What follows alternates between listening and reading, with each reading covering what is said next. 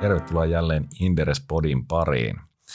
Tänään meillä on tarkoitus Wernerin kanssa pohtia sitä, mikä on osakemarkkinakupla, miten sellaiset syntyvät, mikä niiden dynamiikka on ja lopuksi pohditaan sitä, että olemmeko tällä hetkellä kuplassa. Tämä on kuitenkin sellainen aihe, mitä sijoittajat ovat pohtineet ja ehkä pohtivat tälläkin hetkellä, niin annetaan meidän viisi senttiä tähän. Tervetuloa lähetykseen.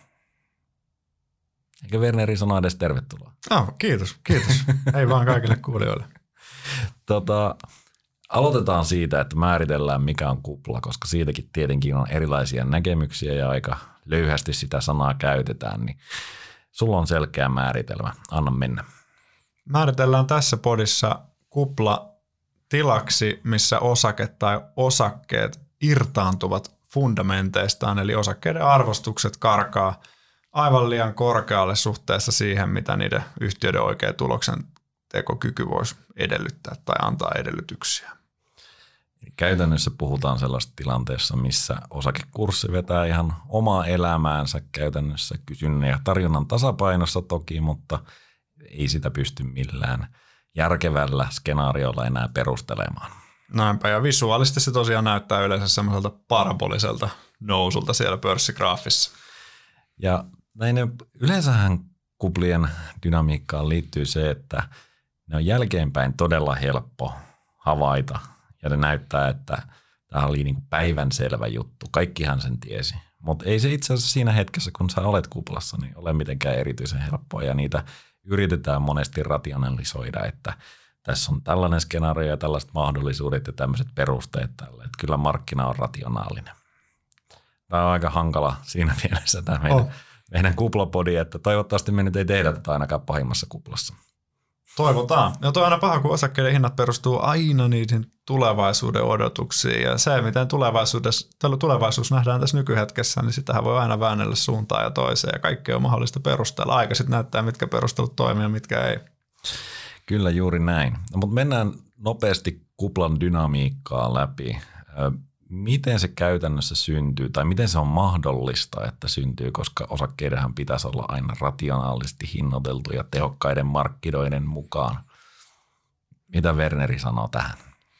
No osakemarkkinahan operoi viime kädessä kuitenkin ihmiset. No siellä nykyään paljon robotteja ja algoritmeja, mutta niitäkin ihmiset ohjelmoitaan ja oppii ihmisiltä, joten ja me ihmisethän ollaan erehtyväisiä. Me ollaan välillä ahneita, välillä me pelätään, meitä ohjaa tunteet ja markkina näyttää just siltä, miltä ihmisten psykologia näyttää. Kuplat ja irrationaaliset ylilyönnit on siis jopa ihan normaali osa markkinan toimintaa. Niin ne ovat normaali osa ihmisluonnetta mm. omalla mm. tavallaan, että aina välillä me ylireagoimme ja me tunnemme eh, ahneutta, me tunnemme kateutta.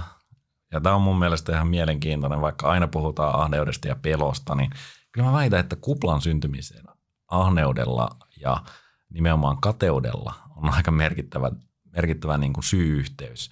Eli se, että sä katsot, että sun kaverin ja naapurin ja työko, työkavereiden salkut nousee niin kuin parabolisesti kohti taivasta ja samalla sinun oma salkku mahdollisesti mörnii siellä 5 prosentin vuosituottoa, mikä historiallisesti olisi ihan ok, mutta se ei ole ok silloin, jos 50 prosenttia tulee kavereille. Niin sä varmaan mietit, että mitä ne tekee, mitä minä nyt en ymmärrä. Ja siinä vaiheessa helposti lähdetään mukaan siihen kuumaan sektoriin tai siihen kuumaan osakemarkkinaan, joka tarjoaa näitä satumaisia tuottoja.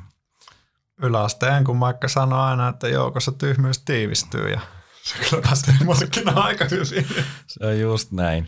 Ja siis yksi tärkeä asia on kyllä se, että siis nousu ruokkii nousua. Se aina houkuttelee uusia sijoittajia mukaan ja uutta pääomaa valuu markkinalle. Ja se tarkoittaa sitä, että – niistä rajallisista sijoituskohteista kilpailee koko ajan enemmän pääomaa. Ja sehän tarkoittaa yleensä sitä, että kysynnän ja tarjonnan lakin toimiessa, niin hinnat nousee. Ja jossain vaiheessa se vaan sitten äityy siihen, että sillä hinnalla ei enää ole yhteyttä todellisuuteen. Ja siinä vaiheessa me voidaan sanoa, että nyt meni överiksi ja ollaan kuplassa. Toivottavasti me tietenkin tunnistetaan sitten se tila niin näin, jos sen pystyy tunnistamaan ja sillä pystyy pelaamaan, niin silloinhan kupla voi olla mahdollisuus, mutta tietysti useimmille meistä ihmisistä niin se on aika vaikeaa sillä hetkellä. Niin, se, sehän on tosiaan nimenomaan sijoittajille, jotka pystyy sen tunnistamaan ja siihen reagoimaan oikein ja vielä ajottamaan oikein, niin se on ihan massiivinen tuottomahdollisuus, mutta kyllä se valitettavasti aika monesti pieleen menee tai ainakaan optimaalisesti. Mm. Se, joka sanoo, että on oikeasti kuplan huipulla myynyt ja pohjalla ostanut, niin en usko, ellei näe todisteita. Mutta tota, loppujen lopuksi se kaikki on siitä kiinni, että me olemme ihmisiä ja meillä on omat viamme. Mm. Sitten se ehkä oleellisen tässä vaiheessa on se, että mikä on se kuplan dynamiikka siinä, kun se syntyy. Mitkä on ne edellytykset, mitä se vaatii? Mikä on suotuisaa kasvuperää kuplille? Hyvää kasvupohjaa antaa kuplille yleensä tämmöiset seuraavat tietynlaiset piirteet, jotka toistuu läpi historian. Että vaikka ajat muuttuu, niin yleensä ne olosuhteet, missä kuplat syntyy, niin ne jakaa näitä yhteisiä piirteitä. Ja mä nimeäisin tällaisia. Ensinnäkin matalat korot suhteessa siihen niin kuin joko aiempiin korkoihin tai siihen aikakauteen. Että tänä päivänä matala korko tarkoittaa nolla tai negatiivista korkoa, joskus se on voinut olla 5 prosenttia, mutta siis suhteessa siihen aikakauteen – ja tämä tarkoittaa silloin sitä, että sijoittajilla ei ole sellaisia turvallisempia sijoituskohteita hirveästi saatavilla, jolloin heidän pitää lähteä etsiä vähän riskisempiä kohteita. Yleensä tähän liittyy myös se, että likviditeettiä, eli no, kansankielisesti rahaa yksinkertaisesti lilluu aika paljon, että ihmisillä on vaikka äkillisesti vaurastunut joten jostain ja heillä on yhtäkkiä paljon enemmän vaurautta, mitä sijoittaa, niin se antaa aika hedelmällisen lähtökohan kuplille. Toinen sitten pitää Jos saada... keskeyttää sen Joo. verran, mä tässä samalla käyn läpi, että mitkä toteutuu tällä hetkellä. Me varmaan voidaan olla mm. siitä samaa mieltä, että, että korot on äärimmäisen matalat ja likviditeettiä on todella paljon. Tämä nyt saat jatkaa no. kohtaan kaksi. Tässä oli niin kuin laitettiin ruksi, ra, raksi ruutuun. Kyllä. Toinen niin jotenkinhan se mielikuvitus pitää saada elämään ja, ja mikä siihen on sen parempi kuin uusi mullistava teknologia. On plussaa, jossa on myös vähän vaikea ymmärtää se teknologia, koska silloin pystyy antaa vielä enemmän mielikuvitukselle tilaa ja kuvittelee kaikkea mahdollista ja siihen liittyy usein se, että firmat, jotka pääsee käsiksi tähän teknologiaan tai jopa kehittää sitä, niin pystyisi tekemään sit satumaisia voittoja sen teknologian mm-hmm. avulla. No varmaan ehkä viime vuosikymmenit kuuluisimpi on IT-kupla 90-luvulta, moni varmasti tietää internetkupla. Internetistä kuviteltiin, että siitä voi tehdä sellainen kuolan, kuolan, kullan vuolemispaikka ja suurimmalla sillä yhteistä ei lopulta ollutkaan sitä, mutta silloin kuviteltiin, että se muuttaa täysin talouden pelisäännöt – ne voi olla myös tosi absurdeja. Mä itse tykkään aina mainita tuon 1800-1900-luvun taitteen polkupyörämanian hyvänä esimerkkinä. Polkupyörät oli silloin uusi teknologia. Lontoon pörssiin listaantui muistaakseni yli 600 polkupyöräyhtiötä ja sijoittajat kuvittelivat, että nämä on tosiaan se uuden, uuden tuota liikkumisen muoto. Ja no suuri osa näistä firmoista oli konkurssissa parin vuoden päästä, mutta tämä kuvaa hyvin nykykatsojalle polkupyöräkupla voi kuulostaa hassulta, mutta en tiedä, onko nämä meidän tämän päivänkään kuplat ollut vaikka pari vuotta sitten kannabiskupla ja muut, niin ne voi olla yllättävän yksinkertaisia asioita, mutta silti niihin hurahdetaan kerta toisensa jälkeen. Ja tässä on erittäin tärkeää mun mielestä huomioida se, että siis internet löi läpi. Mm. Siis sehän on niin kuin tietenkin massiivinen muutos meidän kaikkien elämässä. Silti internet-osakkeet ei hyvin suurella prosenttiosuudella lyöneet läpi. Meillä on nämä muutamat, jotka nyt sitten näyttää siltä, että mm. olisi pitänyt jumalauta ostaa silloin ja pitää kiinni sitä 90 prosentin laskusta huolimatta. Ja sijoittaa lisää. Mutta todellisuudessaan siinä varmaan oikeasti niin kuin 90 prosenttia niistä yhtiöistä on no. kantuvei. Sama niille polkupyörille. Ei niillä vissiin ollut sitä kilpailuetua. Ja ei jostain syystä. Ja sitten kilpailu kun tuli, niin kantuvei 90 prosenttia. Ja kannabisosakkeissa, no en tiedä miten moni niissä nyt niin kuin tällä hetkellä on vahvoissa kantimissa, mutta väitän, että loppujen lopuksi niitä voittajia on hyvin pieni joukko, koska – ilman, että tunnen tuota pösyttelymaailmaa sen paremmin, niin väitän, että siihen on äärimmäisen vaikea luoda kestävää kilpailuetua, jolla se sinun tuotteesi tai sinun toimintamallisi oman pääoman tuotto olisi huomattavan paljon parempi, jolla sä perustelisit sen arvostuksesi pitkässä aikajuoksussa. Eli nämä, ei ole, nämä, nämä on mun mielestä siinä just mielenkiintoinen, että nämä on kaikki jossain määrin toteutuneet. Kannabis ainakin tällä hetkellä näyttää, että se laillistuu ja varmaan mm. siitä tulee kasvumarkkina – mutta se ei tarkoita sitä, että niihin olisi kannattanut sijoittaa Jep. siinä kuplassa. Tuo kannabissa on hyvä esimerkki. Rautatiet oli 1800-luvulla ihan valtavassa kuplassa. ja rautatiethän muutti kokonaan meidän tavan liikkua. Voitte vaan kuvitella, kuinka vaikea olisi raskasta rahtia siirtää nykyäänkin ilman rautateitä, mutta ei niillä sijoittajat ole ikinä rahaa tehnyt. Lentoala on ihan sama, että se on muuttanut meidän tapaa elää, liikkua ja matkustaa, mutta eihän sillä niin kuin rahaa sijoittajille kuitenkaan tehty. Mutta yleensä siinä, kun syntyy se kupla, niin kuvitellaan, että se uusi toimiala ja teknologia pystyy vuoleen hirveästi, mutta yleensähän kilpailu sitten syö ne hyödyt muille. Hmm. No tällä hetkellä, onko meillä uusia hienoja teknologioita? Kerro Werneri.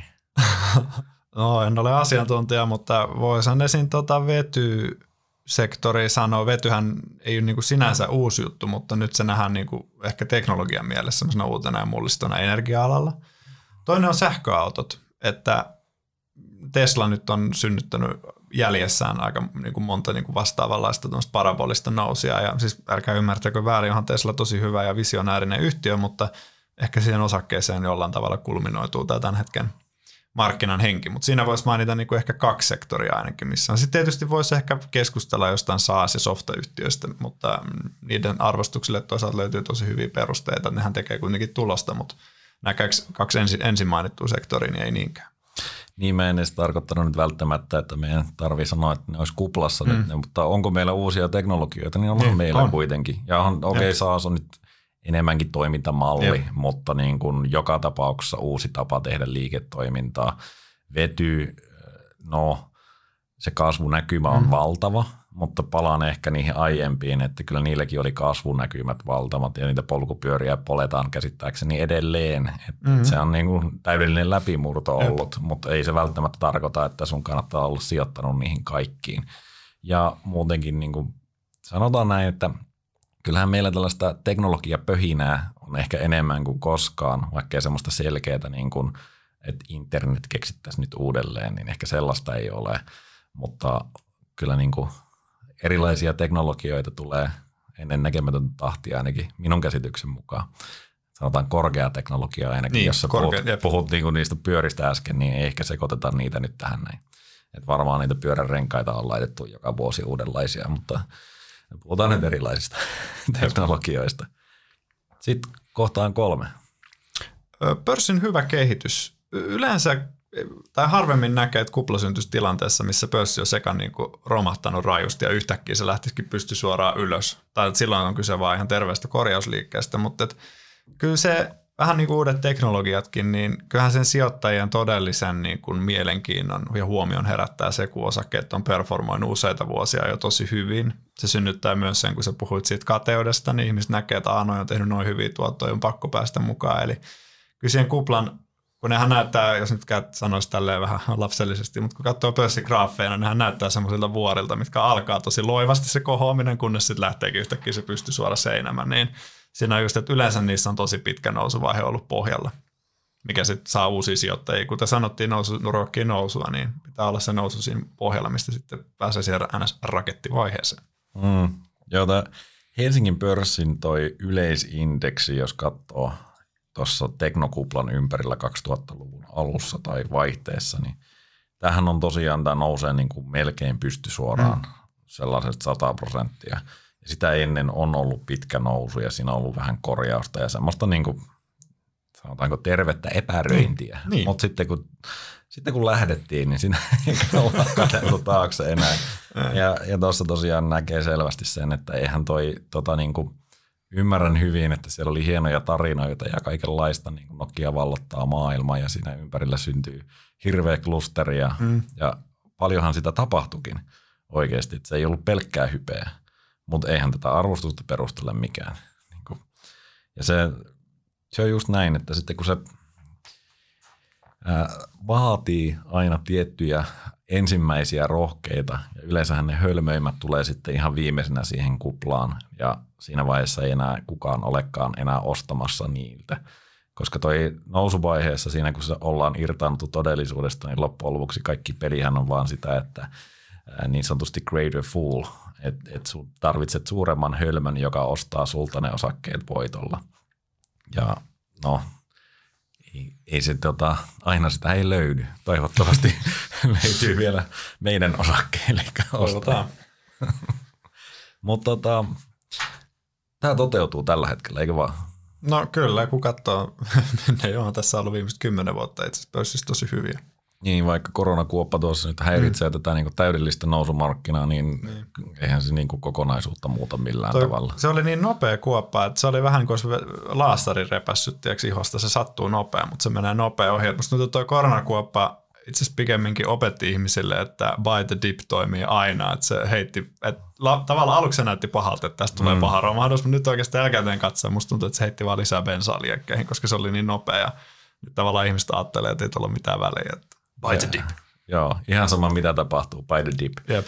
Okei, okay. no mutta sulla oli neljäs kohta, eikö vaan? No joo, yleensä näihin liittyy tosiaan myös semmoinen usko uudenlaiseen ns. uusi talous. Että talouden pelisäännöt muuttuu ihan täysin. Että nähdään vaikka paljon aiempaa nopeampaa talouskasvua tai jollain velkarajoilla ei voisi olla mitään väliä tai näin. Että totta kai tätä voi olla vaik- totta kai talous elää ja muuttuu koko ajan, että jokainen vuosi talous on vähän erilainen kuin edellisenä, mutta – Esim. IT, 90-luvun IT-kuplassahan uskottiin siihen, että talouskasvu nopeutuu pysyvästi, koska tuottavuuden kasvu räjähtää kattoa. Ja myöhemmin sitten havaittiin, että osin se tuottavuuden kasvu olikin tilastointivirhettä ja, ja sitten se myös se, mikä oli tuottavuuden kasvua, niin se on rauhoittunut taas 2000-luvulla tosi matalaksi. Mutta yleensä tähän niin se liittyy myös niin kuin, kokonaan uusi aikakausi, että vanhat pelisäännöt ei päde enää ollenkaan. No tämä ei tällä hetkellä, tai ainakaan niin talouskasvun näkymät eivät tue sitä, että me olisimme mm. uudessa taloudessa. Mutta kyllä mä tähän semmoisen kulman löysin, jos nyt halutaan spekuloida, että voisiko tämäkin toteutua, niin kyllähän tämä niin kuin keskuspankkijohtoinen rahoitusjärjestelmä, jossa niin kuin, vähän niin kuin valtionkin alijäämiä mm. rahoitetaan nollakoroilla tai sitten jonkunnäköisillä paketeilla, niin on jossain määrin uutta taloutta Voisiko näin väittää? Mitä olet mieltä? Toi on paha, mutta myös äärimmäisen hyvä kysymys, koska toi on niin oleellista pörssin tämän hetken tilanteelle. Öm, tämä nyt on tällä amatöörin näkemys, mutta mä sanoin, että ei ehkä sille olisi uutta, vähän vajeita vedetty ennemminkin. Ja, ja sitten toisaalta niin täytyy muistaa, että kun julkinen sektori vetää niitä tai tekee niitä hirveitä vajeita, mitä monet kritisoi, vaikka sijoitus Twitterissä, niin siinä aina unohtuu se, että silloin itse asiassa kun julkinen sektori velkaantuu, niin sehän injektoi varallisuutta yksityiselle sektorille – Meillä on finanssikriisistä kulunut nyt aikaa 12 vuotta, mutta kun toivotaan pahoista finanssikriiseistä, niin ei ole mitenkään epätyypillistä, että talous on parikymmentä vuotta semikanveesissa ja tavallaan kun yksityinen sektori rakentaa niitä taseitaan uudelleen, niin julkinen sektori velkaantuu sen koko ajan, koska aina jos joku säästää, niin toisen pitäisi silloin ö, käytännössä velkaantua ja nyt tavallaan se julkinen talous on ottanut sen vetovastuun se, että tekeekö MMT lopulta se uskon, ja MMT tähän ei tällä hetkellä varsinaisesti niin virallisesti harjoiteta, että se on enemmän sellainen teoreettinen konsepti. Jos tästä mm. tulisi tietysti pysyvää ja keskuspankit ja valtiot tekisivät tosi sujuvaa yhteistyötä ja vaikka määritettäisiin nimellinen talouskasvutavoite, vaikka 5, 5 prosentin BKT-kasvu nimellisesti per vuosi, niin, niin ehkä sit voisi puhua, mutta se ehkä menisi myös vähän komentotalouden piikkiin siinä vaiheessa. No se olisi tietenkin kaunista. Mm. Viisi pinnaa joka tapauksessa. Onhan tämä tietenkin jossain poliitikkojen puheissahan oli joo. normaali kasvuoletus, mutta ei mennä siihen. Mutta tota, joo, äh, myönnetään. Mun mielestä MMT olisi kyllä uusi talous, tai mä ruksaisin sen mm. äh, ihan vaan sillä, että kyllähän se malli muuttuisi niin merkittävästi, ja se, ta, sen, sen perusteella voisi perustella, niin kuin, tai sen pohjalta voisi perustella osakkeille ja vähän erilaisia mm. arvoja. Mutta toki tämähän ei ole todellakaan valtavirta, että siitä nyt puhutaan lähinnä jonkun niin kuin, tuolla takahuoneissa Joo. aika hiljaa kuiskaten. Akateemikoiden parissa ja, ja tietysti jotkut sijoittajathan kuolaa sen perään, koska se olisi eittämättä jackpot kyllä osakeomistajille. Ehkä tuossa on myös hyvä se, että kun yleensä uusi talous on semmoinen euforinen käsite, niin tuosta MMT-mielessähän tavallaan sillä pyritään korjaamaan tämän nykyisen järjestelmän niin kuin heikkouksia, mitä on vaikka se, että meillä on hirveästi kapasiteettia tyhjäkäynnillä tai – meillä on korkea krooninen työttömyysprosentti, että se idishän tavallaan se, että sit julkinen sektori ottaa kopin ja ne resurssit käyttöön ja niin kauan vedetään vajeita, kunnes inflaatiopeikko alkaa nostaa päätään. Et vähän myös semmoinen niin kuin keynesiläisyyden heijastus siellä, että sehän tavallaan niin kuin korjaustapa pikemminkin vanhan järjestelmän niin kuin fiksaamiseen, että se ei ole niinkään sellainen euforinen, että Aa, nyt talouskasvu räjähtää niin kuin kattoon tästä, vaan pikemminkin paikataan tämän nykyisen niin kuin, tai menneiden vuosien niin kuin austerity-politiikan virheet. No joo, mutta kyllä joku voisi sanoa, että jos, jos tuolle tielle mentäisiin, niin kyllä se joka tapauksessa muuttaisi meidän näkymää. Mutta se sillä, sillä tavalla ja, ja me voitaisiin taas sanoa, että se olisi ehkäpä kuitenkin sille mahdolliselle mm. kuplalle niin ihan mukavaa kasvamisalustaa. Kyllä se olisi taas yksi angolinen vettä sinne löylyyn. No okei, entä sitten jos mennään siihen, että mitkä on niitä tunnusmerkkejä, minkälaisista merkeistä me voitaisiin havaita, että me ollaan nyt kuplassa tai olemme menossa sellaiseen? Ainakin se pystyy suoraan nouseva pörssigraafi. Se on aika selkeä. Harvemmin ne fundamentit ainakaan nousee ihan pysty suoraan. yes. Mutta tota, no mun mielestä tietenkin sijoittajakäyttäytyminen noin yleisesti semmoinen euforia, ää, mikä nyt jossain määrin aina näkyy tai kuuluu siihen ihan normaaliin pörssisykliin, sentimentin muutoksiin, mikä ei tarkoita tietenkään kuplaa automaattisesti, mutta sitten jos saadaan sellainen oikein kunnon ilotulitusta jatkuvasti, jossa jokainen pienikin lasku on niin kuin aina vaan ostomahdollisuus ja rahaa tulee koko ajan lisää, niin kyllähän se niin kuin tietenkin on sellainen merkki, että pitää olla pikkusen huolissaan.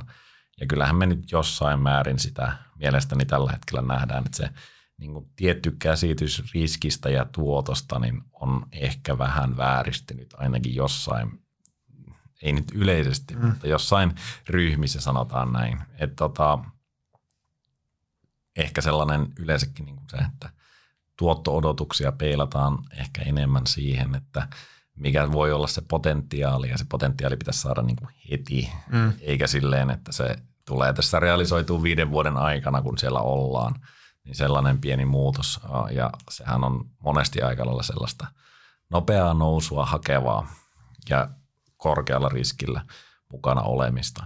Tämä on aika mielenkiintoinen muutos siitä, mikä nyt sitten nähtiin vaikka maaliskuussa tunnelmat.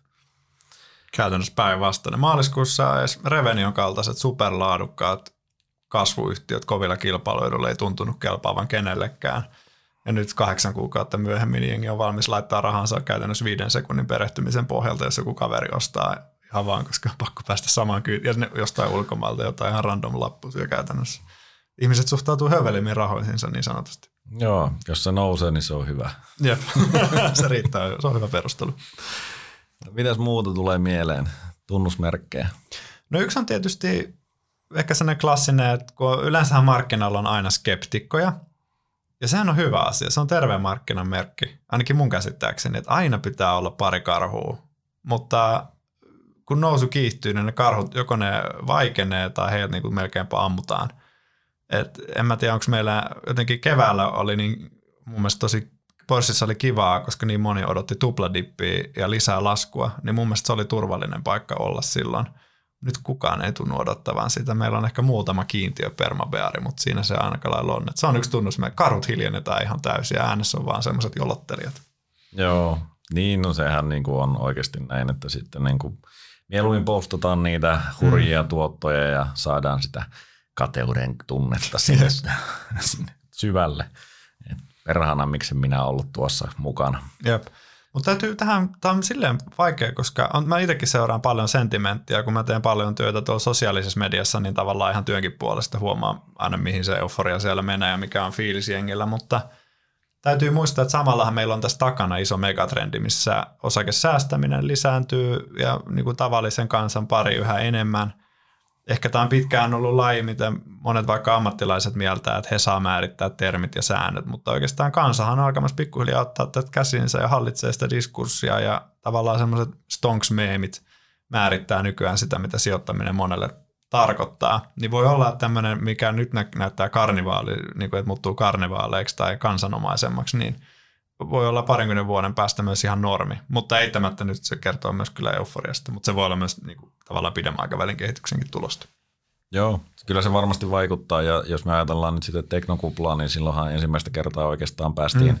elektronisesti käymään kauppaa ja se oli niin kuin uutta ja hienoa ja silloinhan päiväkauppiaita tuli oikealta ja vasemmalta Jep. ja niin kauan kun nousu kesti, niin se juhla kesti ja sen jälkeen tota, ilmeisesti palasivat valtaosin ihan muihin hommiin. Joo, aika mon koko päivä ei tuli ilmeisesti Ysärin lopulla tosi paljon, mutta kai he palasi työelämään sitten 2000-luvun alussa. Palasi muihin hommiin. Niin. Ja no tämä nyt ehkä, tämä on yksi asia. Kyllähän tätä näkee nyt tällä hetkellä, mutta ei, ei se mun mielestä kuitenkaan mikään semmoinen niin kuin suuri mm. asia, mistä nyt kannattaisi erityisesti huolestua. Et mun mielestä se on enemmän pitkän nousun mm. asioita kuin sitä, että tässä nyt oltaisiin joku tietty rajapyykki ylitetty. Kyllä sekin on sellainen asia, että mitä enemmän tuolla nyt löytyy yksityissijoittajia, jotka ei enää tarvitse päivätöitä ja muuta vastaan, kertoo, että ollaan tultu aika pitkälle sitä markkinasta, mitä se joskus oli. Mm, se on ihan totta. Niin kyllähän tällä hetkellä myös huomaa sen, että koronan myötä markkinoille tuli ihan käytännössä vedonlyöjiä. Tähän meemikaveri, josta puhuit aiemmin, niin varmaan siihen Portniin viittaa, mm. joka oli tämä Stocks Only Go Up ja, ja tota, lähti päivätreidaamaan sitten käytännössä urheiluvedonlyönnistä, kun ei kohteita siellä ollut ja sai aika massiivisen seurannan itse asiassa. Ja osakkeita meni vaan ylös käytännössä sillä ajalla. ehkä, hän, ehkä se on ollut ihan hyvä, että on tullut taas urheiluakin maailmaan, niin ei ihan niin kuin yleisty tämä tyyli, mutta sanotaan, että se eihän hänellä ollut mitään käsitystä siitä, että mikä se yhtiö tekee edes tai mitkä sen niin kuin tunnusluvut on. Mm. Ei sillä ollut merkitystä eikä tuloskehityksellä tai muulla vastaavalla, vaan sillä, että meneekö se ylös vai meneekö se alas. Ja kaikkihan meni vaan ylös, niin se oli hyvä. Asia ytimessä niin sanotusti. Ei keskittynyt, keskittynyt mihinkään irrelevantteihin asioihin.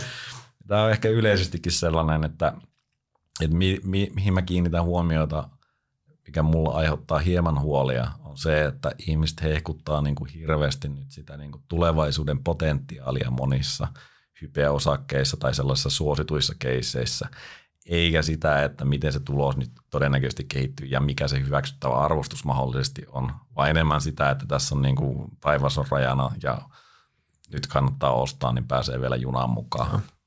Mutta eihän tämä nyt toisaalta, niin kuin, ehkä se, se on yleistynyt mm. mun mielestä ilman muuta, mutta ei se vielä niin kuin ole sillä tavalla, että koko pörssiä ohjaisi toi. Kyllä tuolla edelleen niin kuin ihan rationaalisia liikkeitä nähdään pääsääntöisesti minun mielestä. Mm. Samaa mieltä. Eikä se, se on totta, että keskustelu tuntuu yhä enemmän siirtyvän siihen pörssikurssin kehitykseen, mutta kyllä siellä jotkut ihmiset on vielä puhunut sellaisista asioista kuin P-luku tai yhtiön nettotulos. Mitä ne sitten tarkoittaakaan? Sä oot itse Onneksi meillä on muutama analytikko vielä, joka katsoo niitäkin, että sä voit keskittyä siihen olennaiseen. EV Joo. Tuleeko vielä muita tunnusmerkkejä tai, tai sellaisia ehkä varoitussignaaleja, mitä tässä olet huomannut tai mitä kannattaisi yleensä seurata? Tietenkin niin kuin, se on selvää, että valhuahatioiden voimakas nousu on sellainen. No mä olin just tulossa siihen, että tuo arvostuskuva on, on mielenkiintoinen, joskin siitä pystyy argumentoimaan moneen suuntaan, onko se kallis vai halpa vai jotain siltä väliltä. No mutta tästähän me päästään käytännössä siihen ehkä herkullisempaan keskusteluun, että olemmeko me tällä hetkellä kuplassa? Ei koko pörssin osalta. Paikoittelen ehkä vähän kuplivaa meininkiä, mutta koko pörssin osalta mä sanoisin, että ei, mutta korostan tämä mun omaa mielipide. No mulla ei ole muiden mielipiteitä myöskään, mutta käytännössä jos me ajatellaan osake, osakkeita, niin nehän on itse asiassa tällä hetkellä selvästi houkuttelevin sijoitusluokka. Ja jos me katsotaan osakkeiden riskipreemioita, niin ne on itse asiassa hyvinkin terveellä tasolla. Ehkä jopa korkeampia mitä niin kuin historiassa ovat mm. olleet keskimäärin, jos me huomioidaan, että reaalikorko on itse asiassa negatiivinen tällä. Eli osakkeet suhteessa bondeihin tai vaihtoehtoisiin sijoitusluokkiin, joissa kaikissa kuitenkin tuottovaatimukset on laskeneet, niin mä en näe kuplaa. Mun on itse asiassa hyvin vaikea argumentoida, että ne siis niin äärimmäisen kalliita, mutta se kaikki perustuu sille oletukselle, että tämä nollakorkoympäristö, missä elämme tällä hetkellä ja olemme toki olleet Euroopassa erittäin pitkään – niin tämä on kestävä.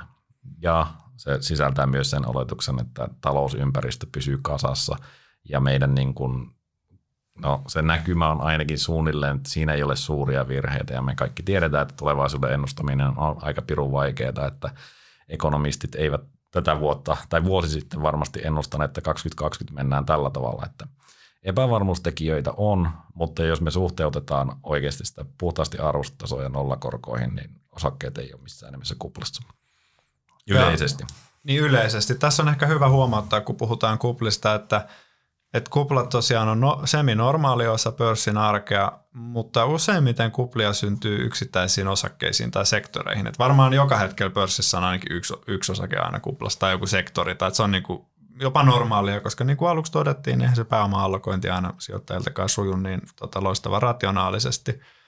Ja oikeastaan nytkin, kun mä sanon, että ehkä jollain sektoreilla on aika sellainen haipakka meininki niin sanotusti, mutta just kun puhutaan pörssistä yleisesti, niin ei pitäisi olla ehkä niin huolissaan. Varsinkin jos puhut, vaikka puhuttaisiin Yhdysvalloista tai Suomesta tai johon maailmassa varsinkin kehittyvien markkinoiden pörssithän on melkeinpä edullisia. Joo, siis tämä ongelma tässä kuplakeskustelussa on oikeastaan se, että sitä puhutaan niin kuin osakkeet on kuplassa ja kaikki on kuplassa. Mm. Ja omalla tavallaan mä niin kuin ymmärrän sen. Mä ymmärrän sen, että jos meillä olisi korot, nyt vaikka 2-3 prosenttia reaalikorko, niin, niin onhan se nämä arvostustasot aika älyttömiä ainakin paikoittain. Helsingin mm. pörssistä oikeastaan silloinkaan nyt ei tarvitse ihan hirveästi olla huolissaan, kun meidän arvostustasot on loppujen lopuksi aika neutraaleja niin kuin historiallisiin, historiallisiinkin mm. verrattuna. Mutta jos me katsotaan SP500 ja sitten näitä high flying stokeja, niin kyllähän siellä nyt on niin kuin oikeasti, eihän ne kestäisi ne arvostustasot sitä, että inflaatio nyt tulisi ja muuttaisi tämän meidän nollakorkoympäristön siihen, että meidän korot lähtisi nousemaan ja osakkeilla olisi vaihtoehtoja. Mm. Mutta niin yleisesti niin ei, ei tätä pysty perustelemaan valitettavasti kuplaksi, vaikka niitä merkkejä on paljon. Ja ylikuumenemista mun mielestä on niin. paikoittain aika, aika rajuakin. Se on paha, kun myös normaaliin nousumarkkinaan kuuluu ylikuumenemisen vaiheita. Mutta jos nyt tulisi ihan, otta, et, eihän se, että vaikka jos sanotaan, että ei olla kuplassa, niin ainahan voi tulla 20 prosentin korjausliike. Ja tämähän näyttäisi aika paljon terveemmältä silloin heti. Mm. se ehkä myös huomaa, että jos oltaisiin oikeasti ihan kuplasfääreissä, niin sit korjausliikkeen pitäisi olla 50 prosenttia. Ja sit, et, et, kyllä toikin, jos, miet, jos pörssi laskisi nyt 20 prosenttia, niin ihan siellä olisi osteltavaa vaikka kuinka. Ja on nytkin mm. löytyy siis, mutta silloin vasta enemmänkin.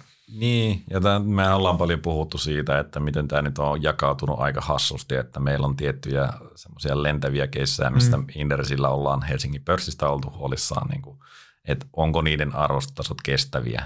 Mutta eihän nekään, niin kuin, ei, ei niitä kuplaan saa siinä vaan pitää oikeasti hyväksyä huomattavan paljon matalampi tuotto-odotus, mm. mitä on aiemmin ottanut. Mutta sitten meillä on ihan älyttömän halpojakin keissejä edelleen. Tai no älytön on ehkä vähän, kyllä niillä älyä on niillä halpouksilla, mutta, mutta, mutta, tota, mutta ei missään tapauksessa sillä tavalla, että Helsingin pörssit voisi mm. ajatella, että tuotto-odotus on nyt niin kuin ihan älyttömän matala yleisesti. Että kyllä täältä hyviä keissejä löytyy. Yhdysvallat on se, mistä olen ollut itse huolissaan, mutta siinäkin oikeasti kun katsoo, että miten se SP500, sen koostumuskin mm. on muuttunut ja miten se omalla tavallaan tulee paremmaksi se. Siellä on kuitenkin niin kuin globaaleja yhtiöitä, jotka dominoi omia toimialojaan, tai ainakin länsimaissa, niin ei se oikeastaan, tai niiden uhkakuvat, niiden mm. hyväksyttävät arvostustasot on mun mielestä pikkusen eri tasolla, mitä niin olleet aikaisemmin, ja mä oon valmis hyväksymään sitä jossain määrin ainakin. Samalla mä hyväksymään myös alemman tuotto-odotuksen. Mä voin komppaa sua, mä katsoin tuosta dataa pari päivää sitten, niin vielä kymmenen vuotta sitten teknologia ja communications, communications sektori on siis se, missä majailee Facebook ja Google, sekä terveydenhuoltoteknologia että lääkeyhtiöt, niin teki alle 40 prosenttia koko SP500 sen tuloksesta, minkä ensi vuonna ennustettaisiin olevan 1500 miljardia dollaria, kun kaikki tulokset lasketaan yhteen. Mutta nyt tällä hetkellä ne tekee yli puolet. Ja nämähän on siis sektoreita, missä yhtiöt pystyy oikeasti luomaan arvoa ja tekee kovaa kannattavuutta ja kasvamaan. Eli näiden rooli on kasvanut. FAMG, eli siis Facebookit, Applet, Amazonit, Microsoftit, Google tekee 15 prosenttia koko indeksin tuloksesta. Ja sitten taas semmoiset ei niin omistaja-arvoa luovat sektorit, kuten energia, teki ennen 10 prosenttia, mutta nyt se tekee nolla. Mm. Niin tavallaan sulla on heikommin tuottavien sektoreiden paino vaan putoo. Ja toi niinku indeksitaso on muuttunut paljon paremmaksi koko ajan. Et sekin vähän vaikuttaa arvostuskuvaan, mikä sitten on hyväksyttävää ja mikä ei. Niin, ja yleisesti se, että kyllähän se niin kuin vanha sanonta, että software will eat the world, mm. niin kyllähän sitä oikeasti on nähty ja onhan se kannattavuuskuva pikkusen erilainen siellä.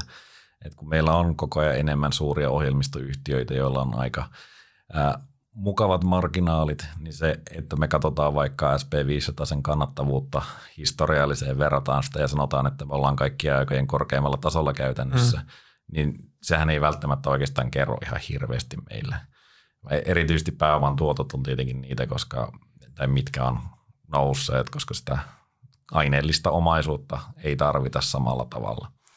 Ja tätä kautta niin ehkä vähän vaarallista katsoa pelkästään siihen peräpeiliin ja sanoa, että me ollaan näin monta prosenttia korkeammalla. Erityisesti EV7-kerroin on sellainen, mikä monesti ää, tuolla nostetaan esille, että se on mm. kaikkien aikojen huipussa ja tämä on niin kuin älyttömällä tasolla, mutta ei se, ei se ehkä kuitenkaan ole sellainen, selke- tai se, että siitä tekisi selkeän kuplan, niin, niin on mun mielestä niin kuin vetänyt aika monta mutkaa suoraksi. Jep nämä this time is different heitot on aina vaarallisia, mutta nyt näille löytyy ihan hyviä perusteluita. Se, täytyy kyllä sanoa, että niiden tunnusmerkkeihin liittyy se, että keksitään uusia arvostusmenetelmiä ja uusia tapoja perustella näitä asioita. No. Ja aina on this time is different, mutta kuitenkin jatkamme tällä linjalla rohkeasti. Ehdottomasti. Mutta täytyy muistaa, että uusista ehkä EV Tam on mun uusi lempari, eli yritysarvon suhteessa markkinapotentiaali, niin, niin onhan digitaloudessa, onhan sille oikeasti hyviä perusteluita, koska kieltämättä pienet yhtiöt pystyy vanhempien yhtiöiden rakentamaan infran päälle, rakentaa hirveän hyviä bisneksiä tosi nopeasti. Että onhan silleen niin kuin firmat pystyy disruptoimaan paljon ketterämmin kuin aiemmin pienemmillä pääomilla, mm. mutta, ei, mutta ei se tietysti aina jos maksaa osakkeista paljon, niin aina sitä riskiä tulee otettua, että ei pidä ihan kaikesta hurahtaa kuitenkaan. Niin, mä voisin ehkä tähän arvostuskuvaan luoda tällaisen niin kuin pienen kehikon, jota voidaan sitten sen jälkeen kritisoida. Eli jos me nyt katsotaan P-lukua ja sen käänteislukua, eli tulostuottoa, josta me voidaan niin kuin karusti karikoida myös sitten riskipreemio-osakkeille, niin P15 tarkoittaa 6,7 prosentin tulostuottoa. Ja jos meillä on reaalikorko 2,0 prosenttia, niin meillä jää riskipreemiota 4,7 prosenttia. Ja tämähän on käytännössä sellainen historiallinen keskiarvo akateemisesti tutkittu. Me ollaan käytetty itse Indersin mm. malleisesta 4,75. Ja se on sitten neutraali taso, jos meillä on reaalikorko 2,0 prosenttia, jos PE 15.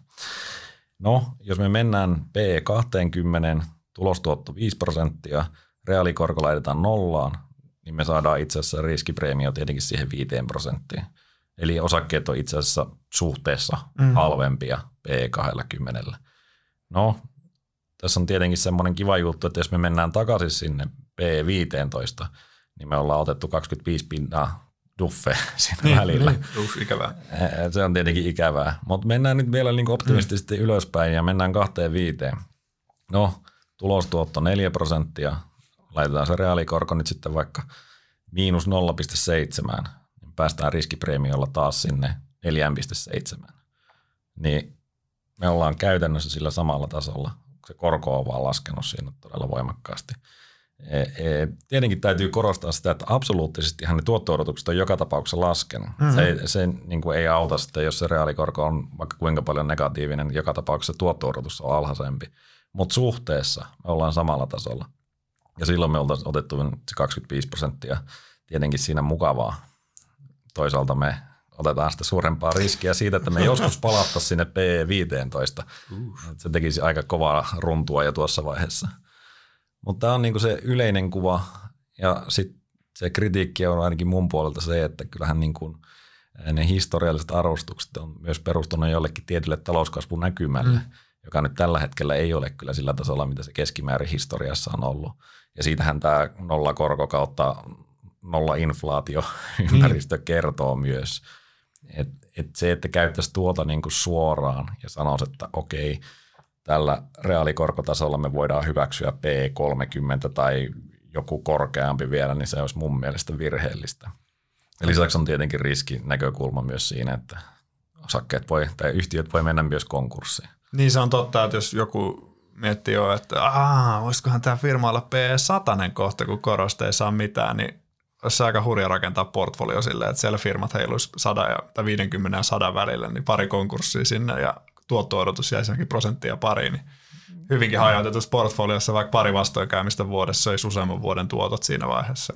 Niin se nousuvaihe olisi hirveän kiva, mutta kyllä niin. se siellä niinku huipulla niin sanotusti, niin en mä kyllä itse ehkä lähtisi mihinkään no. stokiin sillä, että mä voisin tuot, odottaa sitä prosenttia siinä.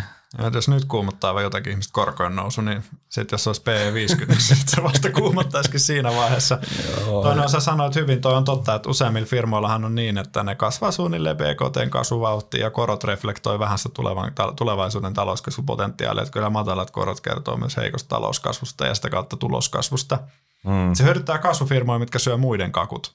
Mutta oikeastaan kaikille muillehan tämä ei ole mikään mairitteleva mm, kyllähän ympäristö. Me tiedän, niin, kyllä me tietenkin nähdään siis, no meillähän on Japani esimerkkinä siitä, että mehän voidaan olla sillä tiellä, eikä se nyt ole osakkeille ollut mikään mm. niin kuin sangrilaa siinä, että et, ei se välttämättä tarkoita sitä, että tämä kauhean kivasti menisi, mutta niin kuin arvostuksien puolesta mun on vaikea sanoa, että osakkeet olisi kuplassa, vaikka ne kalliita onkin. Mm. Yksi hyvä, jonkin verran mä näen tämmöisiä näkemyksiä. Tämä on ehkä enemmän ajatus, ei pidä liian tosissaan ottaa, mutta ajatusleikkinä tämä on hyvä, että kun onhan se juttu tavallaan, meillä on aneminen talouskasvu, pääoma kumuloituu paljon nopeammin. Niin kun pääoma alkaa olla maailmassa kuin roskaa, niin miksi siitä pitäisi maksaa mitään korvausta? Korkosijoittajathan on kokee tänne jo nahoissaan, koska he ei saa mitään korvausta enää. Nyt jo itse asiassa yrityslainat jenkeistä taisi reaalikorkoa painoa just negatiiviseksi. Ja jotkut firmathan meillä Suomessakin saa ihan naurettavaa halpaa lainaa. Niin kun kun raha ei ole enää niukkusyödyke, niin miksi pitäisi maksaa mitään korvausta? Niin samaa voi kysyä ehkä osakemarkkinalta, että okei, se on paljon riskisempi, eli luulisi, että pitää jotain korvausta maksaa, mutta pit, miksi pitäisi maksaa sitä historiallista tasoa? Koska pääoma ei ole enää millään tavalla niukkusyödyke, mitä se oli vielä aiemmin. Nämä voi olla myös this time different puheita, mutta ajatusleikkinä tai on hyvä, että voi olla, että ja siis tähän ei ole välttämättä mikään unelmaskenaario, niin kuin sä sanoit silloin, että jos noustaisi vaikka sinne P50 esimerkkinä, niin sehän on kivaa silloin, kun noustaa, mutta sen jälkeenhän tämä laji muuttuisi tosi vaikeaksi, koska sun normaali tuotto olisi odotettavissa joku 1-2 prosenttia vuodessa. Mm-hmm. Sitten siinä ympäristössä syttää tehdä vaikka 20 pinnan tuottoa, niin saa kyllä olla aikamoinen pro. Joo, ja jos miettii sitten, mitä nyt, jos indeksitasolla olisi tällaista arvostasot, niin voi vaan kuvitella, mitä ne niin oikeasti hyvät yhtiöt maksaa siellä. Se kun Admicomin EVSS 25 tänä päivänä alkaa tuntua ihan lasten leikiltä Joo, ehkä parempi kuin ei edes mietitä tota. Mutta tota, siis eh, ajatusleikkinä, mm. miksipä toi riskipreemiokin ei voisi laskea. Siis miksi me ei voitaisiin hyväksyä oikeasti niin kuin huomattavasti alasempia. Mm. Mutta kyllä mä tässä vaiheessa itse kuitenkin liputan sitä this time is different puhetta, vaikka – se eh, ehkä olet oikeassa, mutta, mutta en lähtisi tuolle tielle. Joo, on siinä vaaransa. Ja tosiaan ehkä tässä on hyvä muistuttaa myös, että tämä oikeastaan kuvaa tätä keskustelua, että kun normaalisti kun voisi puhua osakkeiden arvostuksesta, niin me mietittäisiin tuloskasvun näkymiin, mutta nyt me oikeastaan joudutaan miettimään, miten taloudella menee ja B, mitä keskuspankit tekee. Että kyllähän se todennäköisesti, jos joku nämä bileet joskus tappaisi, niin se on sitten keskuspankki, joka nostaa korot. Että se vetää hätäjarrun päälle, että joko ehkä inflaatio nousee, mikä säikäyttää keskuspankit – tai sitten keskuspankki toteaa, että ei tämmöinen bileet ei saa enää jatkua ja nostaa. Että siihen monet, IT-kupla poksahti muun muassa lopulta. Tietysti siellä ei enää ollut sijoitettavaa rahaa, mutta lopulta keskus, oli se korko muutenkin viisi pinnaa, mutta ne nosti sen kuuta ja se siitä riitti. Mm. Nyt ollaan nollakoroissa, voi miettiä mihin asti sitten nyt päästä, jos mentä siihen, että kun olosuhteet kuplaa on kuitenkin niin hyvät. Niin, tuottovaatimukset voi tulla edelleen mm. huomattavasti alemmas, Jep. koska sitä periaatteessa niin pääomaa on, likviditeettiä on, tulee koko ajan lisää. Edellytykset kuplalle ovat hyvät. Jep, mutta tämä on just paha, kun täytyy, talous on kuitenkin asia, mitä me ihmiset ymmärretään, tai no me itse ihmiset muodostetaan se talous ensinnäkin, mutta mehän ymmärretään hirveän huonosti sitä. Viimeisen kymmenen vuoden aikana kaikki valittaa, että pelisäännöt on mennyt uusiksi, eikä meillä ole selkeitä vastauksia siihen, mihin vaikka nykyinen nollakorkopolitiikka lopulta päätyy historiassa on jotain esimerkkejä, ehkä vähän, mutta vaikea niistä on tähän päivään vetää suoria johtopäätöksiä, niin eihän kukaan tiedä, miten tästä tulee käymään. Että sitten jos viitaten, kun aiemmin puhuttiin siitä, jos maksaa hirveän ylihinnan osakkeesta, niin sitten jos tapahtuukin jotain, mitä ei olisi pitänyt edes tapahtuu, mm. talous on just semmoinen eläin, että se tekee just sitä, mitä sen ei olisi sääntöjen mukaan pitänyt tehdä, niin voi tulla niitä negatiivisia yllätyksiä ja märkkejä rättejä naamaan, että se mm. varovaisuus. Tämä on myös paha ympäristö, koska tämä ehkä on kannustanut ihan superkovaa riskinottoon, koska tuo kevätkin opetti kaikille vaan, että buy the dip – niin voi olla, että tämä kaatuu lopulta omaan mahdottomuutensa, vaan että, että keskuspankki säikähtää sitä, minkälaisen spekulaatioympäristön se luo, kun tämä politiikka jatkuu. Kuka tietää? Joo, ja mun mielestä se on tosi vaarallinen oletus yleensäkin, mikä siihen koko tähän mun puheeseen siitä, että me ei olla lähelläkään kuplaa mm. osakemarkkinoilla, mm. niin sehän perustui siihen, että me ollaan siellä nollakorkoympäristössä. Niin. Siis keskuspankithan on käytännössä sanonut, että vaikka inflaatio nousisi yli sen kahden prosentin tavoitteen, niin sitä korkoa ei nostettaisi. Totta kai varmaan muuta elvytystä vähennettäisiin siinä vaiheessa. Mutta joka tapauksessa se, että jos me mietitään kuinka moni ekonomisti osasi oikeasti ennustaa sen, että me mennään niin kuin käytännössä nolla miinuskorkoihin ja pysytään siellä näin pitkään kymmenen vuotta sitten, niin kannattaako nyt sitten luottaa siihen? Tällä kertaa me ymmärretään tosi hyvin tämä dynamiikka.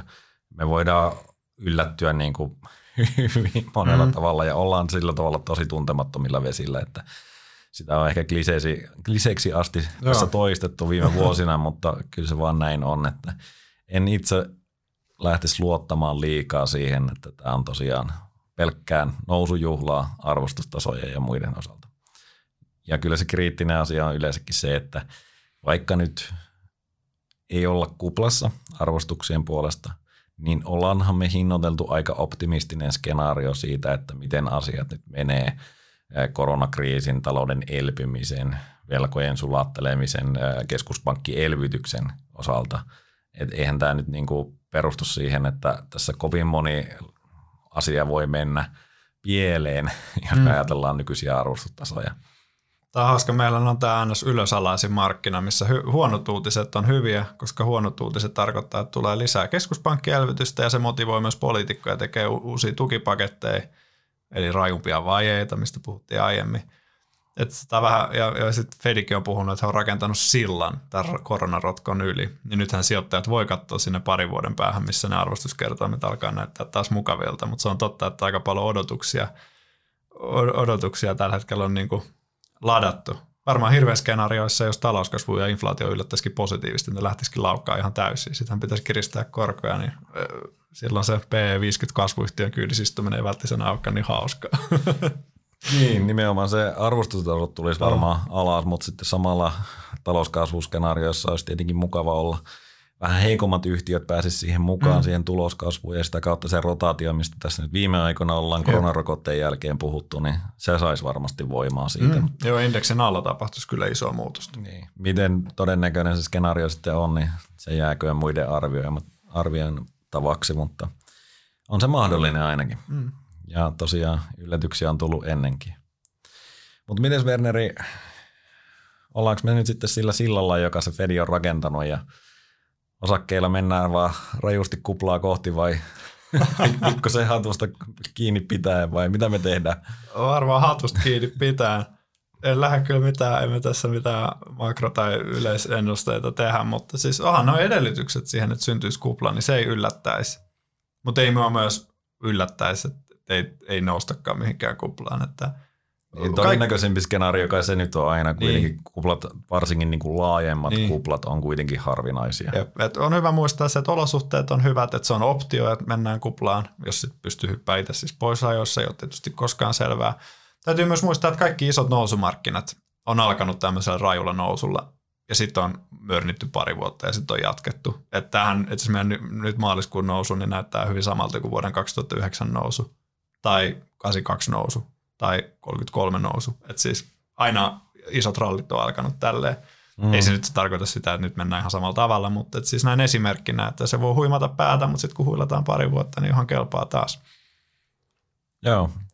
Mikä nyt tässä tosiaan on ehkä muuttunut rajusti on se horisontti, että mm. et kyllä nyt niin kun keskuspankit on poistaneet sen riskin – ainakin tällä hetkellä vaikuttaa siltä, että siellä on kauniisti patja alla, että sun pääoma on kuitenkin turvassa. Se, että tuottaako se nyt kauhean hyvin, niin on ihan eri asia. Mutta sulla ei ole sitä samaa pääoman menetyspelkoa, mikä sulla oli esimerkiksi maaliskuussa, kun kaikki tuli alas ja oikeasti mietittiin sitä, että ketkä tästä selviää tästä koronakriisistä, joka kuitenkin pysäytti talouden täydellisesti. Tällä hetkellähän nyt tosiaan nämä uutiset käännetään positiiviseksi mikä on muuten kuplan merkki.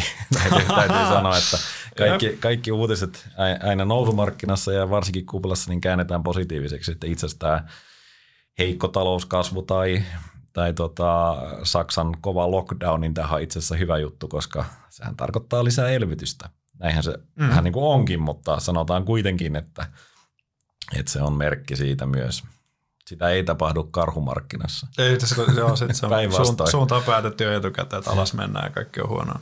Joo, päinvastoin siellä kaikki hyvätkin uutiset todetaan, että ei tuosta kuitenkaan mitään tule. Olisiko aika laittaa yhteen? Joo, Mitäs me keksitään vielä tähän loppuun sanom- sanomiseksi? kai tiivistään, että ei nähdä tällä hetkellä kuplaa, mutta näkö on tunnetusti huono ja huomenna arvaamaton. se, oli, se oli erittäin hyvin tiivistetty. Tämä, tämä riittää mulle. Ää, kiitokset kuulijoille. Kiitoksia Werneri.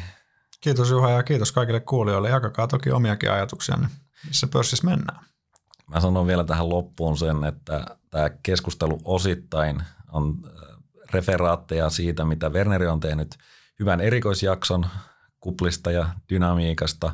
Kannattaa käydä katsomassa Inderes TV. Itse olen kirjoittanut Kinnusen Jorina blogiin joskus noin no 2020 alussa oli se teksti kuplien dynamiikasta ja samoja ajatuksia löytyy sieltä näiltä materiaaleilta. Käykää katsomassa, jos aihe kiinnostaa. Jakaa analyysiä ja tehkää hyvin osakepoimintoja. Näinhän me tehdään.